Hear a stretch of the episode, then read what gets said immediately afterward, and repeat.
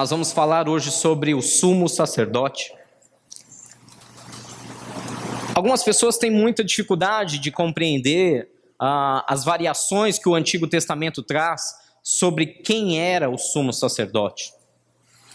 Mas só para você ter ideia, de acordo com ah, de acordo com toda a cultura judaica, o sumo sacerdote, obviamente, era um sacerdote, ou seja, obrigatoriamente ele tinha que ser de uma das tribos específicas, separadas por Deus para ministrar dentro do templo, dentro antes de construção do templo, lá dentro do tabernáculo. Então, o sacerdote, todos os sacerdotes eram da tribo de Levi. Eu não sei se vocês sabem, mas Israel era dividido, né, o povo de Israel era dividido em 12 tribos diferentes. Essas 12 tribos diferentes, cada uma foi recebendo uma porção de terra. Então a tribo de Judá ganhou uma região para poder plantar, para poder criar os seus animais, para poder produzir. A tribo de Ruben ganhou outra região e assim por diante. Mas a tribo de Levi, eu não sei se você sabe dessa curiosidade, 11 tribos ganharam regiões, ganharam terras, foram divididos os, todos os territórios de Israel em 11 tribos, mas eram 12.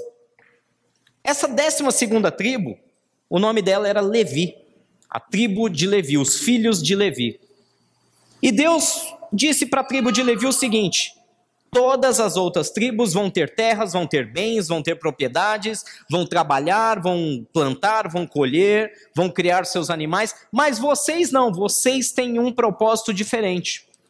Vocês, filho de Levi, vocês só têm uma única função nessa terra: servir como sacerdotes das outras onze tribos.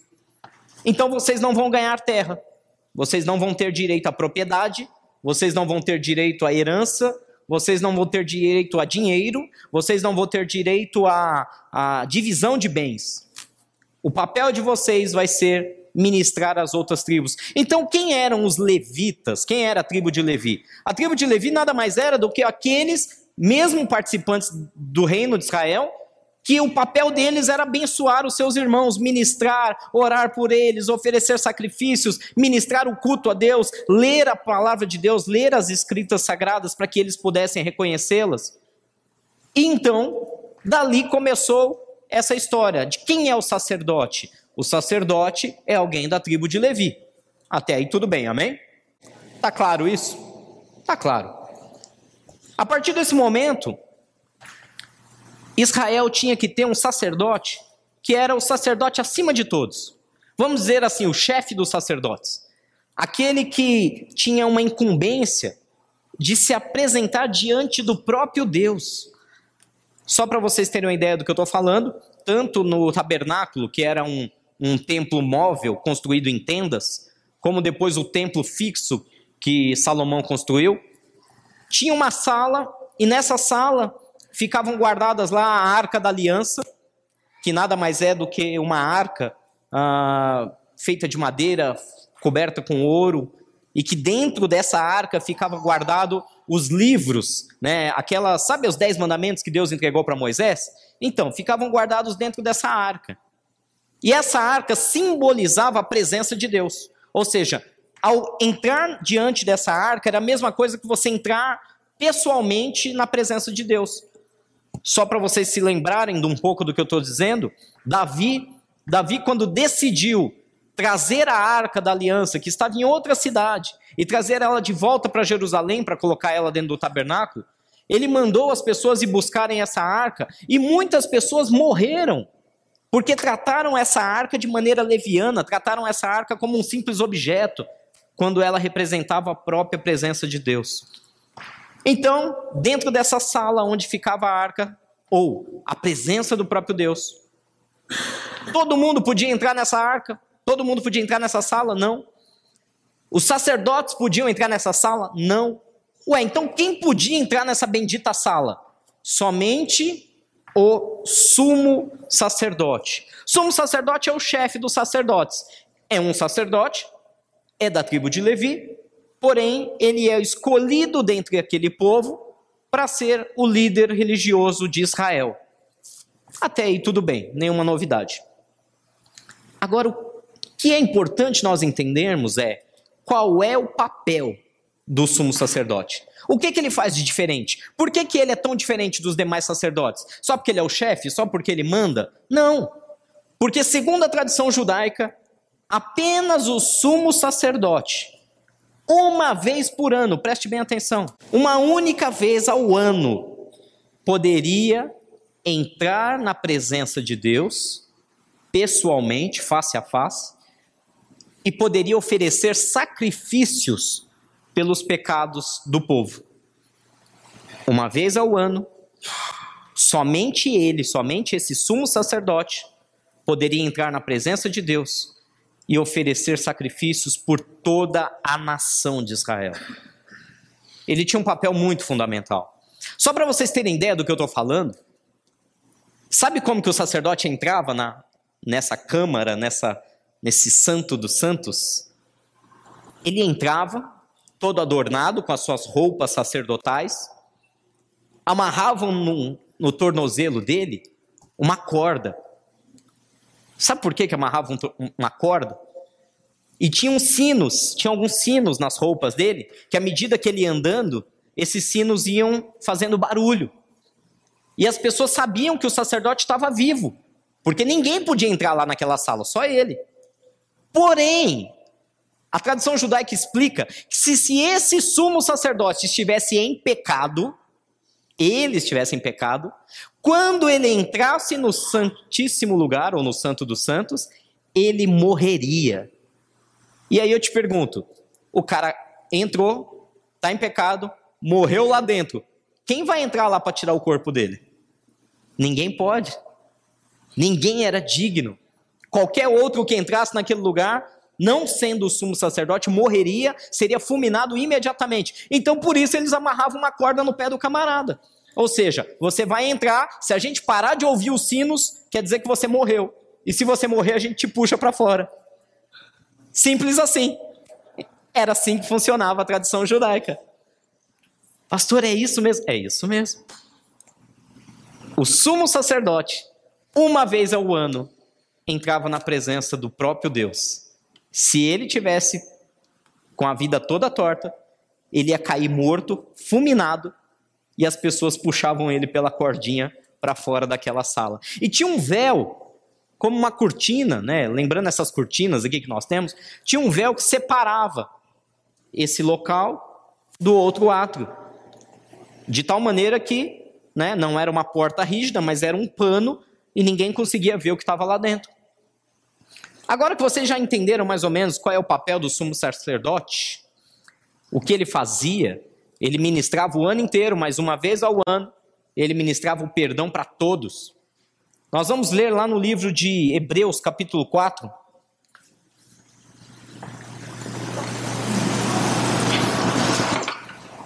Hebreus capítulo 4, versículo 14 ao versículo 16.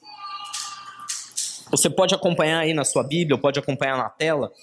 Diz assim: Portanto, visto que temos um grande sumo sacerdote que adentrou os céus, Jesus, o Filho de Deus, apeguemos-nos com toda firmeza à fé que professamos, pois não temos um sumo sacerdote que não possa compadecer-se das nossas fraquezas, mas sim Alguém que, como nós, passou por todo tipo de tentação, porém sem pecado. Assim, aproximemo-nos do trono da graça com toda a confiança, a fim de recebermos misericórdia e encontrarmos graça que nos ajude no momento da necessidade. Até aí, amém? Queridos, olha que interessante.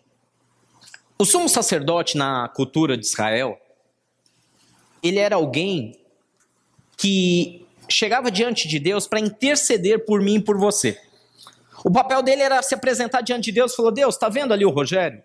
Está vendo ali o fulano, o ciclano, o beltrano? Então, eu venho aqui oferecer sacrifícios pelos erros dele. Essa pessoa não podia ser qualquer uma. Não era qualquer um que se tornava sumo sacerdote. O sumo sacerdote, antes de mais nada, ele tem que ser movido por uma imensa compaixão, por um imenso sentimento de misericórdia. Porque quantas vezes nós somos completamente diferentes do que o sumo sacerdote deveria ser? Quantas vezes nós nos colocamos na posição de juiz, de ah, não, aquele lá, é um, ah, aquele lá não merece, não.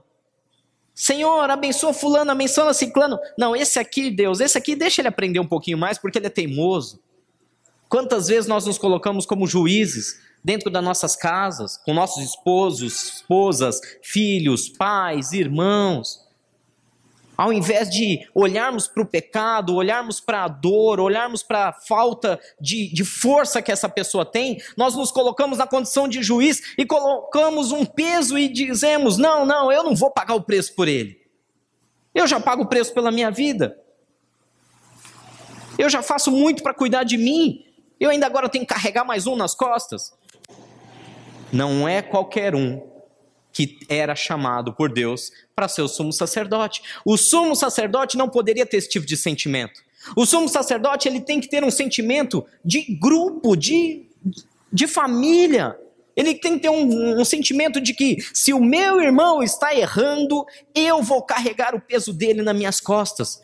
Eu vou pegar ele no colo, eu vou caminhar com ele até que ele deixe de pecar, até que ele encontre a misericórdia de Deus, até que ele seja totalmente tocado pelo amor de Deus que nos constrange e ele deixe de pecar. A igreja tem tanto que aprender com o sumo sacerdote. A igreja tem tanto que aprender. No sentido de parar de apontar o dedo, dizer você é isso, você é aquilo. Eu lembro de uma pregação do, do Edinho, algumas semanas aqui atrás, onde ele disse, com todas as letras e com toda a razão, que muitas vezes a igreja começa a rotular as pessoas. Você é isso, você é aquilo, você é um hipócrita, você é um fariseu. Quando, na verdade, nosso papel deveria se aproximar do sumo sacerdote e dizer: Eu vou me sacrificar por ele. Ah, mas tal pessoa não recebe o milagre porque ela não ora. Talvez seja verdade. Talvez seja verdade. Tal pessoa não tem a vida transformada porque ela não lê Bíblia. Verdade? Verdade. Porque se você conhece a verdade, a verdade te liberta. É o que está escrito lá no livro de João. Porém, cabe a nós, aqueles um pouco mais maduros, aqueles que já caminharam um pouquinho mais, aqueles que já tiveram algumas experiências com Deus, cabe a nós nos colocarmos nessa posição e orar por eles, jejuar por eles, ensinar a Bíblia para eles. É assim que funciona.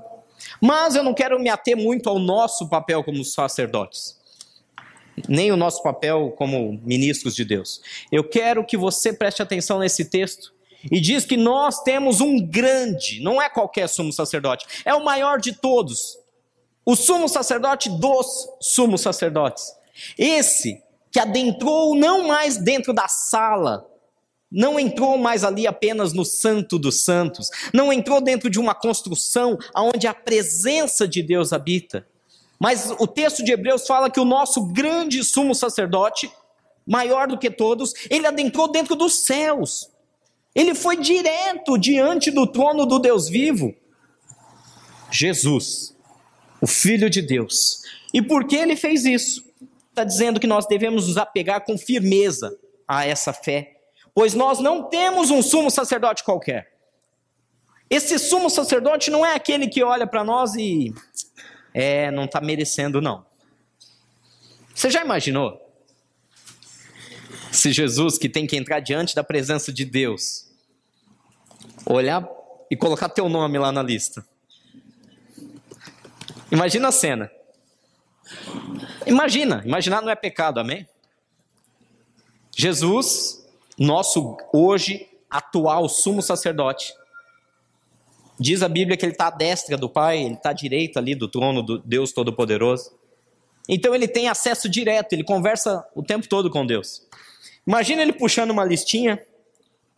Senhor, sabe o que é? Eu preciso interceder pelo, sei lá, pelo Rogério. Só que ele não está merecendo, não, Deus.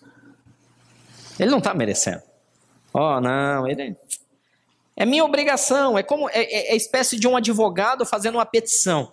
Imagina que você tem um advogado, você tem uma causa, esse advogado leva a petição diante do tribunal, mas ele escreve lá na petição alguma coisa do tipo: mas tudo bem, ele não está muito merecendo, ele deixa para lá. É a mesma coisa. Nós temos que entender que o nosso sumo sacerdote ele não é assim. Ele não é igual eu e você que colocamos limites pelos nossos erros e acertos. Nós trabalhamos muito, muito com meritocracia, né? O ser humano é assim. Ele fez por merecer, então vamos dar a ele. Não, ele não pagou o preço, então ele não merece. Acabou. E o ser humano é muito meritocrático, mas eu quero que você entenda nessa manhã, meu querido, que o que Jesus fez por nós não tem nada a ver com meritocracia. O que Jesus fez por mim por você veio para quebrar nossos conceitos. Ele veio para quebrar e desmoronar nosso conceito de que eu pago o preço, eu mereço. Não, ele veio para provar por mim e para você o seguinte: que por mais que você faça, por mais que eu faça, por mais que a gente se esforce junto, nunca vamos ser merecedores da graça do amor de Deus, da misericórdia dele. Só que ele vai ele entra diante de Deus, ele olha para mim e para você com todos os nossos erros, com todas as nossas manias mais ridículas. Ele olha para nós com toda aquela nossa má vontade em orar, aquela nossa má vontade de ler Bíblia, aquele nosso peso quando se fala de Deus, ah, é, talvez eu faça. E mesmo assim, ele olha para mim para você com misericórdia e ele diz o seguinte: eu me compadeço das suas dores. Mas eu tenho dores porque eu não oro. Eu me compadeço das suas dores, mesmo você não orando. E eu sei que você é fraco, por isso você não ora. É o que Jesus diz. Eu sei que você ainda não tem força espiritual. Eu sei que você ainda não tem aquele dínamos do Espírito Santo na tua vida. Por isso você não ora. Olha, eu eu tenho dores, eu passo por dificuldades no trabalho, eu tenho uma situação financeira muito complicada, porque eu simplesmente não consigo obedecer os mandamentos. E aí Jesus olha para você e fala: Eu me compadeço dos seus problemas financeiros. Eu me compadeço porque eu sei que você não crê em mim o suficiente a ponto de confiar e fazer o que é reto, o que é justo e obedecer meus mandamentos para que o seu negócio, o seu trabalho prospere. Você acha que Jesus não sabe? Nós estamos enganando quem aqui? Nós entramos na igreja, nós entramos na presença de Deus, numa reunião qualquer, e, e, e nós achamos que enganamos quem? Nós podemos enganar a nós, nós podemos enganar nossos irmãos, mas a Deus nós não conseguimos enganar. Ele sabe que no fundo, no fundo, você passa por dores e dificuldades porque você não consegue. Às vezes por preguiça. Por que, que a gente vai ficar colocando tapando o sol com a peneira. Não, senhor, eu não consigo. Não, é preguiça, dá nome verdadeiro ao boi. Às vezes nós temos preguiça, sim ou não? Sim. Quantas vezes você tem que. Você sabe que. Não, eu preciso orar mais. Não, mas eu tô, eu tô com preguiça. Ah, mas preguiça é pecado. É, é pecado. E nós temos ele. É assim que funciona. Quantas vezes nós precisamos ir além, exercitar misericórdia, alguém vai e te ofende. Aí você olha a Bíblia, a Bíblia diz: eu tenho que perdoar. Você sabe que tem que perdoar, sim ou não? Sim. Mas perdoa? Às vezes não. E por que que às vezes não perdoa? Porque ainda não é íntimo a tal ponto do Espírito Santo, a ponto de morrer para si mesmo e deixar que ele governe. Mas aí a gente tampa o sol com a peneira e diz: não, é porque o que ele fez é muito grave, por isso ele não pode ser perdoado ainda. Não. A ausência de perdão só tem uma explicação óbvia. Nós ainda vivemos para nós mesmos. A partir do momento que o Espírito Santo passa a governar por completo a nossa vida, é fácil perdoar. É gostoso, é prazeroso liberar perdão. Mas a gente fica se enganando, né? Não, mas eu tenho motivos para não perdoar. Não importa o motivo. Se o Espírito Santo é pleno na sua vida, é pleno na minha vida, o perdão, é, há um prazer em liberar perdão. Lembra Jesus lá na cruz? As pessoas zombando, ele morrendo. E ele ainda, como uma das últimas coisas que ele fala para Deus é o quê? Senhor, Pai, Perdoa-os. Eles não têm ideia do que estão fazendo. Ah, você acha que Jesus falou isso rangendo os dentes, né? Ah, Deus, perdoa. Se o Senhor não perdoar, eu pego eles. Não. Jesus expressou todo o seu amor naquela cruz, dizendo: Senhor, tem misericórdia desse povo que está tirando a minha vida. Eles não têm ideia de quem eu sou. Amor verdadeiro, unção completa e verdadeira do Espírito Santo, faz com que o perdão seja algo prazeroso. E não difícil, aquela coisa, ah, tá bom, eu perdoo. Nós somos preguiçosos. Nós, seres humanos, somos preguiçosos. Nós somos não perdoadores. Nós somos invejosos. Nós somos gananciosos. Nós, meros humanos, assim o somos. Pastor, então a gente está enrolado. Se não fosse Jesus se compadecer das nossas dores e pecados, se não fosse Ele, nós estaríamos fadados à morte e ao castigo eterno. Simples assim. Mas diz que esse Jesus, ele se compadeceu das nossas fraquezas. Não como alguém superior que olha e fala: É, eu não tenho ideia do que ele está passando, eu nunca passei por isso, mas eu vou ter misericórdia dele porque eu sou Deus. Não. Não foi assim que esse sumo sacerdote trabalhou. Diz a palavra, e você conhece essa verdade, que esse Senhor Jesus, que estava desde o princípio da criação, ele se fez carne, ele veio a este mundo como um ser humano, ele passou por dores, ele passou por angústias, ele foi humilhado, ele foi maltratado, ele teve todas as suas, vamos dizer assim, as suas possíveis problemáticas nessa terra. Ele passou por tudo quanto eu e você passou. A pastora Vanessa falou sobre isso algumas duas semanas atrás. Não é um Jesus que está lá no céu olhando tudo. Não é você olhando para uma formiguinha e pensando, oh, coitadinha dessa formiguinha. Eu não sei o que é ser formiguinha. Não. Ele deixou a glória dele e ele veio ser uma formiguinha entre nós. Ele veio sentir na pele o que é dor, o que é sede, o que é fome, o que é ser humilhado, o que é passar vergonha, o que é constrangimento. Sabe quando você está sendo constrangido? Sabe quando você está sendo humilhado de alguma maneira? Sabe quando alguém está infernizando a sua vida? Ele já passou por isso, ele sabe o que é. É por isso que a Bíblia relata que esse sumo sacerdote é diferente. O sumo sacerdote de Israel, ele vivia confinado praticamente dentro do templo. Basicamente, ele não saía para fora para a sociedade. Ele ouvia falar de fome, mas ele não passava fome. Ele ouvia falar das guerras, mas dentro do templo ele não via com os olhos a guerra acontecendo. Ele ouvia falar dos problemas da população, mas confinado dentro do templo, porque a obrigação dele era viver confinado ali e ministrando ali dentro, ele não passava por esses problemas. Ao contrário, Jesus, ele veio se fez carne e ele passou todos os problemas que você passa. Todos. Ele teve enfermidades, ele teve angústia, ele teve medo, ele teve dor. E aí eu te pergunto: será que ele não é um verdadeiro sumo sacerdote a ponto de se compadecer do que você está passando? Será que é justo fazer uma oração dizendo: Senhor, o Senhor não sabe o que eu passo? Será que é justo fazer uma oração dessa? Ele sabe o que nós passamos. Ele passou pior do que nós passamos. Ele foi ao extremo do que um ser humano pode viver. E o mais interessante é que ainda diz assim, ainda no versículo 15: Mas ele é alguém que, como nós, passou por todo tipo de tentação, porém sem pecado. Sabe por quê Jesus pode ser chamado sumo sacerdote? Lembra que eu falei a história da cordinha no tornozelo?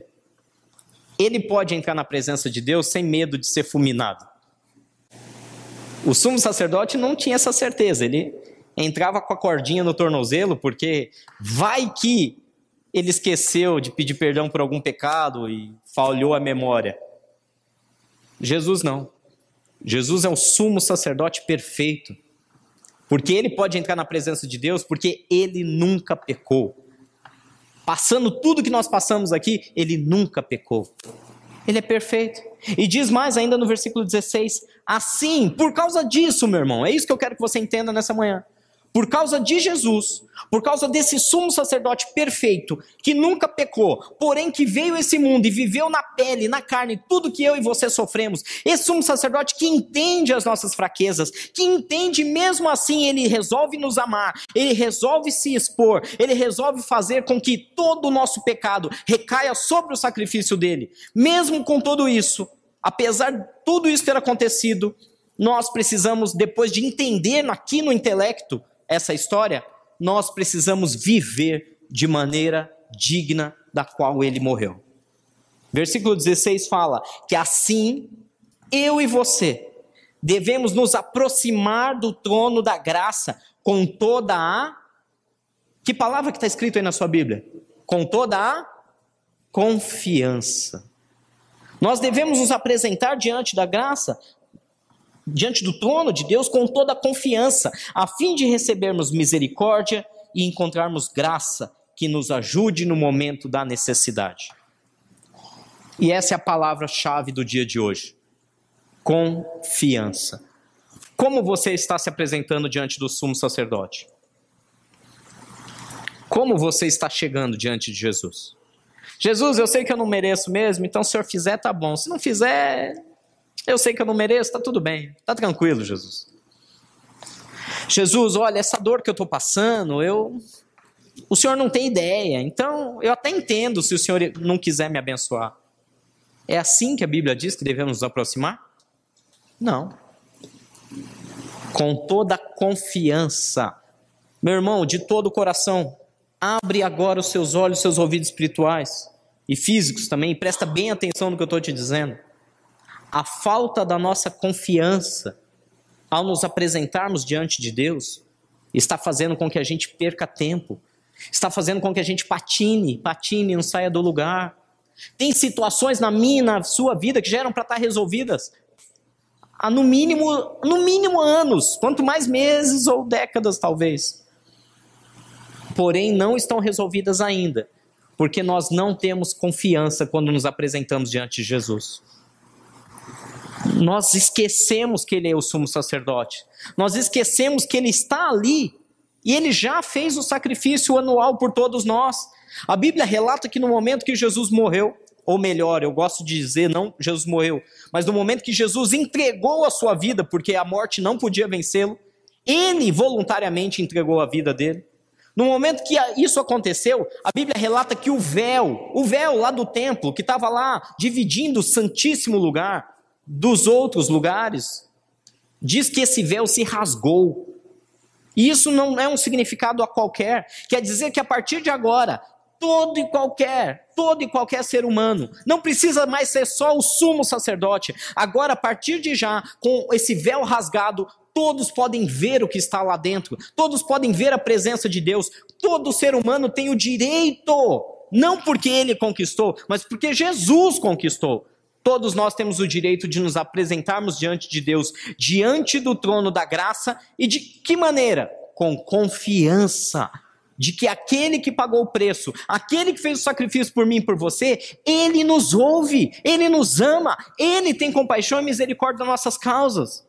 Agora, até quando nós vamos ficar nesse marasmo espiritual, fingindo que está tudo bem quando não está, fingindo que que tudo tá, ah, não, mas tá bom, tá bom. Isso não é, até aqui já tá bom. Até quando nós vamos deixar de desejar mais de Deus? Porque nós não temos confiança para nos aproximarmos. Vamos ser honestos.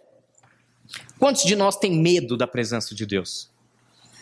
Quantos de nós tem vergonha de entrar mais fundo na presença de Deus? Quantos de nós tem. Eu vou, eu vou confessar, por exemplo, um, um medo que eu tinha. Eu me recordo que um pouco antes da, de eu ter esse contato íntimo com Deus, meus pais tinham uma Bíblia que ficava na estante de casa. Curiosamente, acho que era a única Bíblia que eu conheço que não ficava aberta no Salmo 91, mas ficava lá fechadinha, mas ficava na estante. E eu lembro que eu olhava para aquele livro e eu tinha um sentimento de medo. Medo. Não sei te explicar. Eu, eu tinha medo, não do livro físico, mas eu nunca queria abrir e ler o que estava escrito lá dentro. Porque no fundo, no fundo, alguma coisa gritava dentro de mim. E hoje eu entendo que era o próprio maligno falando na minha cabeça: não abra esse livro. Não abra esse livro. Porque se você abrir, você vai virar escravo dele. Ele vai mudar a tua maneira de agir, você vai ter que seguir regras. Você não vai mais ser você mesmo. O maligno gritava isso na minha cabeça e eu, é, é verdade, eu não quero saber desse livro não. E eu tinha verdadeiro, verdadeira repulsa à Bíblia. Por quê? Porque eu tinha medo que ela mudasse. E que eu perdesse o controle da minha vida, que eu deixasse de ser senhor de mim mesmo, que eu tivesse que obedecer o que ela fala. Era um medo. Um medo justo? Talvez. Porque o dia que eu abri, ela mudou minha vida mesmo. o dia que eu abri, eu comecei a entender que eu não era senhor de mim mesmo. Só que hoje eu tenho prazer nisso, hoje eu sei como é bom. Os caminhos de Deus são maiores que os nossos mesmos, são melhores que o nosso. É muito bom saber que eu não preciso governar minha vida, porque Deus que governa minha vida me leva para um caminho melhor ainda. Isso é bom. Mas quando você não sabe disso, você tem medo de se entregar. É assim ou não é? Você já passou por algo parecido ou só eu que, que tive esse problema e, e preciso de um psiquiatra urgente? Eu tinha esse problema, eu tinha medo. Eu tinha medo de conhecer a Bíblia porque eu não queria me submeter. Eu queria fazer do meu jeito e ponto final. Alguns de nós têm, como eu já disse, preguiça. Outros têm medo. Outros têm. Eu estou tentando achar a palavra certa aqui para não chocar. Outros têm uma espécie de comodismo. Acho que essa é a palavra boa. Está cômodo para mim. Até aqui está cômodo. Jesus não exige demais, eu também não pago muito preço, eu resolvo alguns problemas mais drásticos, outros probleminhas vão ficando, mas está cômodo, está confortável. Eu entrei numa zona de conforto ao qual eu não preciso ir mais fundo. E assim nossa vida vai sendo empurrada. Nunca alcançamos o melhor de Deus. Nunca alcançamos o perfeito, o bom e o agradável que está escrito lá quando o Senhor fala no livro de Tiago. A boa, agradável e perfeita vontade de Deus. Nós nunca chegamos nem perto dessa perfeita vontade de Deus para nossa vida. Mas a gente vai empurrando com a barriga. Mas tá bom, mas eu estou pagando minhas contas, estou lá com meus filhos, tô, meu casamento está indo, mais ou menos, mas tá. Mas tá bom. Tá bom. Hoje eu estou te desafiando, meu irmão, para sair do comodismo. Eu estou te desafiando para sair da preguiça. Eu estou te desafiando para sair do daquela coisa do tipo, ah, mas tem um preço. Deixa eu te explicar uma coisa. Eu acho que você não entendeu talvez a palavra até aqui. O preço já foi pago. O sumo sacerdote já pagou o preço do sacrifício. Você só precisa fazer uma coisa, eu vou voltar na palavra-chave de hoje: entrar com confiança na presença de Deus. Será que você consegue confiar que Jesus já pagou o preço por todos os nossos erros, aqueles que nós cometemos no passado, aqueles que nós vamos cometer no futuro, não porque nós queremos cometer, mas por causa de algum deslize, talvez você ainda vá cometer erros. Sabe, todos esses erros já estão pagos pelo sumo sacerdote. O que você precisa é entender isso no teu intelecto e confiadamente dar o passo de entrar na presença de Deus, falar: "Senhor, eu quero mais. Agora eu quero mais. Agora eu quero, eu quero, eu quero, eu quero que o mundo espiritual seja desvendado. Eu quero entender, eu quero ver com os meus olhos os anjos do Senhor. Eu quero ver com os meus olhos os demônios que estão atuando ao redor da sociedade. Senhor, eu quero entender a, a, situação espiritual que me cerca. Senhor, eu quero entender por que, que meu esposo, por que, que minha mulher, por que, que meu filho, por que, que meu pai, por que, que eles agem assim. Eu quero mais. Eu quero dar passos de fé. Eu quero entrar com confiança na presença de Deus. Sabe aquele probleminha que a gente arrasta, que eu já citei aqui? Há meses, há anos, há décadas. Está faltando confiança de que Jesus já fez. Jesus já fez. Eu falo por mim, meus irmãos. Você acha que eu estou falando isso aqui e, não vivo os mesmos problemas que vocês vivem? Eu vivo. Eu passo por limitações. Tem dias que eu fico olhando para Deus e falo: não, Deus não vai fazer. Porque ele não tem poder? Lógico que ele tem poder. Lógico que ele tem. Isso eu não tenho dúvida. Eu não sei se ele quer fazer se eu mereço. Não é assim com você? Vou te fazer uma pergunta simples. Vamos lá, você vai entender melhor. Talvez eu estou um pouco confuso. Você crê que Deus tem todo o poder sobre o céu e sobre a terra? Sim ou não? Sim. Sim. Ninguém duvida disso. Todo o poder está na mão dele. Agora, quando você tem uma situação específica que você precisa que Deus haja ao seu favor, que dúvida bate no seu coração? Que dúvida bate na porta do seu coração? Que Deus tem poder para fazer? Ou se ele vai fazer porque talvez você mereça ou não? Qual é a dúvida que te pega? Você duvida que Deus tem poder? Não. Geralmente nós duvidamos do quê? Não, eu acho que Deus não vai fazer, ele até tem poder. Mas eu acho que ele não vai fazer porque. Ah, não sei se eu estou merecendo. Ou, ah, não sei se, se ele quer. É assim ou não é? É assim. Sabe o que é isso? Falta de confiança. É assim. Falta de confiança. É claro, não vou entrar aqui no mérito, não vou tumultuar essa palavra. É claro que se você está buscando algo que está fora da vontade perfeita de Deus, ele não vai permitir mesmo. É claro. Tem certas coisas que nós vamos pedir para Deus, nós vamos lutar, nós vamos jejuar, nós vamos confiar que Deus vai dar, e mesmo assim Deus não vai dar. Ai, pastor, como é que funciona isso? Se por algum motivo Deus sabe que ao entregar aquilo para você vai te trazer problemas, vai prejudicar você, vai prejudicar outros, vai causar um grande desastre lá na frente. Deus, conhecendo o futuro, sendo grande misericórdia, tem certas coisas que ele nunca vai permitir, porque ele sabe que vai ser pior para você mesmo. Agora, com exceção dessas grandes dilemas da vida, essas respostas que você e eu só vamos ter o dia que encontrarmos Deus lá na eternidade, e aí sim nós vai ficar claro por que, que Deus fez ou não fez, qual era o plano perfeito dele. Com exceção dessas grandes dilemas da nossa vida, nós temos coisinhas que nos impedem. Situações no trabalho, situações na família, situações no ministério, situações no mundo, na sociedade, que não nos deixa deslanchar porque nós não confiamos que ele já pagou o preço. Ou melhor, nós achamos que ele já pagou o preço, mas que ele não tem misericórdia de nós. Que nós somos indignos mesmo, então não vai ter. Eu não tenho muito mais o que falar. Jesus é o sumo sacerdote. Mas ele sabe o que nós passamos aqui.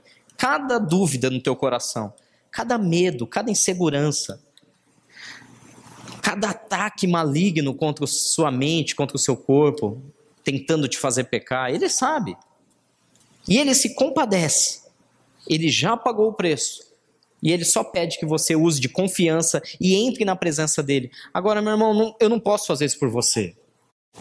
Eu não posso. Eu não, por mais que, que hoje nós ainda entendamos o conceito de sacerdote, por mais que eu ou qualquer pastor dessa casa ore por você, jejue por você, clame a Deus por você,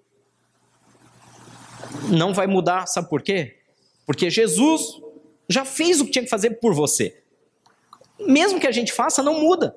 O que tinha que ser feito por você, o próprio Jesus já fez. O próprio Jesus já clamou perdão ao Pai por você. O próprio Jesus já intercedeu diante de Deus para que você tivesse uma vida plena. O que nós podemos, como pastores dessa casa, fazer é clamar a Jesus para que o Espírito Santo toque você. Para que os seus olhos espirituais, os seus ouvidos espirituais se abram e você então entre com confiança na presença de Deus. Enquanto cada cristão na face da terra não for íntimo de Deus, não entrar com confiança diante do trono de Deus, de nada adianta os outros orarem, intercederem por ele. Nós podemos passar a vida inteira orando por você. Nós podemos passar a vida inteira impondo as mãos na sua cabeça. Nós podemos passar a vida inteira ungindo a sua casa e nada vai mudar. Sabe por que nada vai mudar? Porque não há nada que pastor ou sacerdote humano nenhum consiga. Porque tudo que você precisa, o sacerdote dos sacerdotes, o sumo sacerdote, diz a Bíblia que ele já conquistou nas regiões celestiais. Todas as suas bênçãos, todas as suas curas, todos os seus milagres, toda a sua libertação, tudo. A Bíblia diz que Jesus já conquistou e está à sua disposição nas regiões celestiais. Amém? O que está faltando? Eu não posso buscar o que é seu nas regiões celestiais. Você tem que buscar o que é seu nas regiões celestiais. As regiões celestiais, entenda como uma grande prateleira. Imagina uma prateleira de mercado. E estão lá à disposição os determinados itens. É você que tem que entrar na prateleira. É você que tem que entrar no corredor. É você que tem que ir na prateleira. É você que tem que levantar sua mão e pegar aquilo que Deus conquistou para você. No mundo espiritual é igualzinho. É você que tem que se aproximar de Deus. Nós, sacerdotes daqui, só podemos te ajudar nesse processo. Mas quem tem que se aproximar, quem tem que desejar mais de Deus, quem tem que querer mudar a própria vida, é você. E quando você quer e você entra com confiança, nós te damos suporte para que você, o teu caminho fique mais leve, para que você se entre na presença de Deus e que com confiança diante do trono da graça, você se apresente ao Senhor e lá você vai encontrar graça e misericórdia. E o Senhor vai ouvir o teu clamor. Então, meu irmão, eu não sei qual é a tua necessidade hoje. Eu não sei qual é a dor hoje, qual é a limitação, qual é o medo que você tem de buscar Deus. Deus sabe o porquê que você não dá o segundo passo. Deus sabe por que você não dá o terceiro passo. Eu não sei. Mas seja ele qual for, se você tiver confiança, nós vamos te ajudar. E acima de tudo, o sumo sacerdote vai garantir a tua entrada diante do Senhor com graça e misericórdia. O que está faltando para nós? Confiança.